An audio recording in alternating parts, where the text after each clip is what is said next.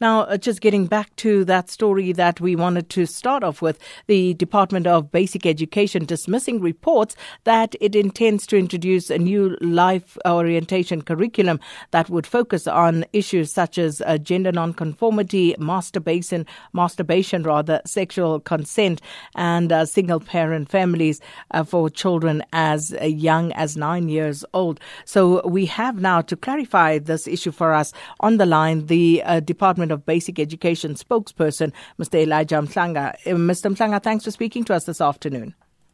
Sabkina, good afternoon. Thank you so much for having us. So let's start here. Is there any confusion or misunderstanding with regard to what was reported and what is actually happening? Yes, there is a misunderstanding and confusion, and uh, we are suspecting that it is deliberate because we have the information that the reporter would have used to uh, do a correct and accurate report, but uh, that did not happen. But basically, what is happening is that that article has confused two different issues that are related. The first one is the one you mentioned about LGBTQI issues. That that issue comes from a ministerial task team which reported and handed over a report to the minister talking about discrimination in the content of our textbooks, which we have. And they found inconsistencies in terms of the representation of people, whether based on age, ethnic groups, uh, or the color of their skin or sexual orientation.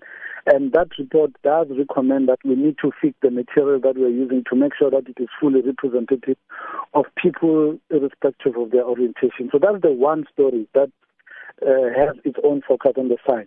But what is also focusing on, which is what has caused debate, is the content in the life orientation uh, for grade four textbooks, which are going to be used next next year. He's talking about things there that are actually not in the textbook that we are going to be using. So it is factually incorrect uh, for him to say that we'll be uh, talking about masturbation, for example, which is something that we don't have in the in the in the curriculum that uh, would be used for for grade four. And we have outlined what what it is that is going to be there. So there's something terribly wrong with that article. So, so, so let me just get clarity here. You're saying uh, that would not perhaps be a subject for grade fours, but will it be for learners further on? Yes, because we are we are conscious of the of the material that we expose our learners to. Sexuality education is there. And what we have in grade four and elsewhere is what is informed by UNESCO uh, based on research in terms of what children of a particular age should be learning at a particular time, particularly in school material.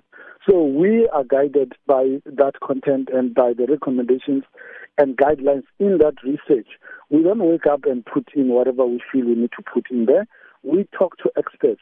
So, and we cannot shy away from teaching our learners about issues uh, uh, regarding sex and sexuality because these are things that they need to know about. That's what life sciences is all about. That subject that you used to call biology. So, so, so when we talk about developing this uh, cutting edge uh, life orientation curriculum, uh, what exactly do you mean by cutting edge as the department? Well, you need to ask Prega Govender that. We didn't say that. So that was the journalist's own terminology. Yes. All right, and with regard to uh, the department and um, uh, enlisting the services of celebrity uh, sex therapist Dr. Marlene Wasserman, also known as uh, Dr. Eve, um, to help develop uh, this uh, life orientation curriculum, explain to us what sort of role she would have played in this. No, what we do normally when we develop content, we talk to experts uh, wherever they come from. We take their input, we use it. But uh, we we always uh, uh, we always use their knowledge and uh, expertise in, in, the different areas. And this one is a subject that is emotive, and we feel that those people that have knowledge and understanding and have done research are in a good position to assist us with such. So we don't talk to one pe- person; we talk to different people. We obtain input, and even that input is checked against what society feels uh, about uh, that particular matter before we can put it in our textbook. So that's part and parcel of a content development process which we undergo when developing material for use in our schools. So, Mr. Mhlanga, if we could just perhaps bottom line this. So, you're saying um, uh, subjects or uh, discussion areas such as masturbation will not necessarily be dealt with by grade four learners. So, what exactly is in the new life orientation curriculum for grade four?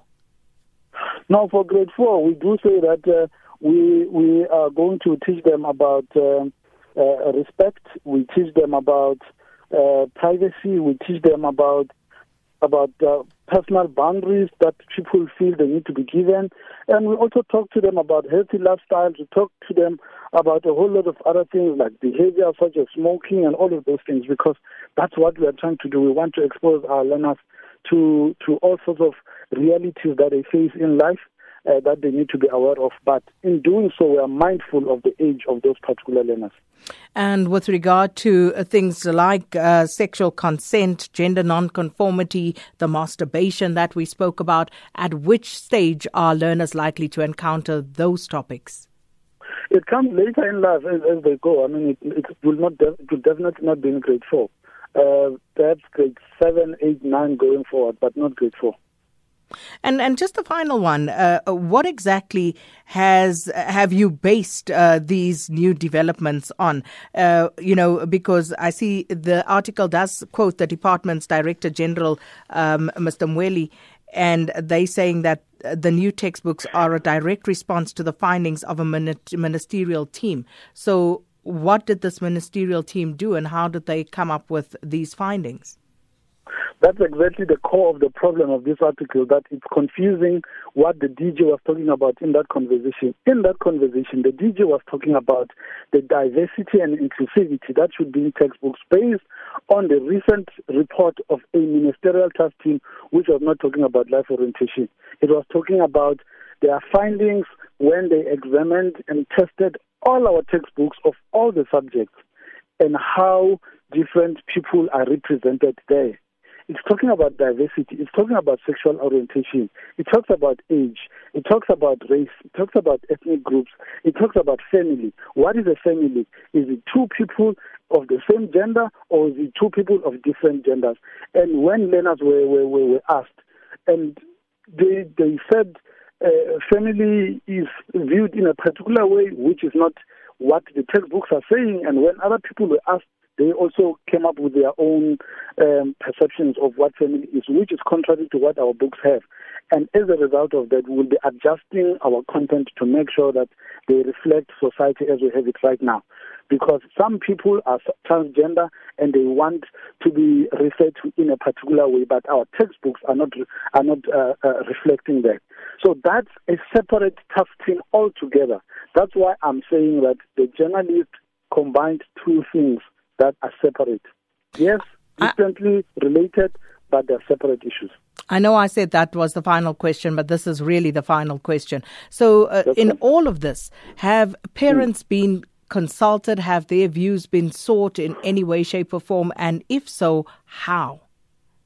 Well, it depends which issue you're talking about because there are two issues here which were conflicted in the article. So just lead me, which one are we talking about?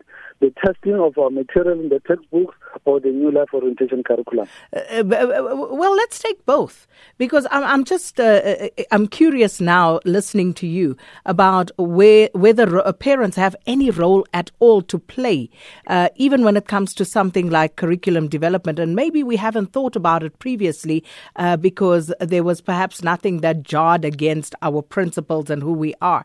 But if suddenly something were to come up, what is the role of parents exactly?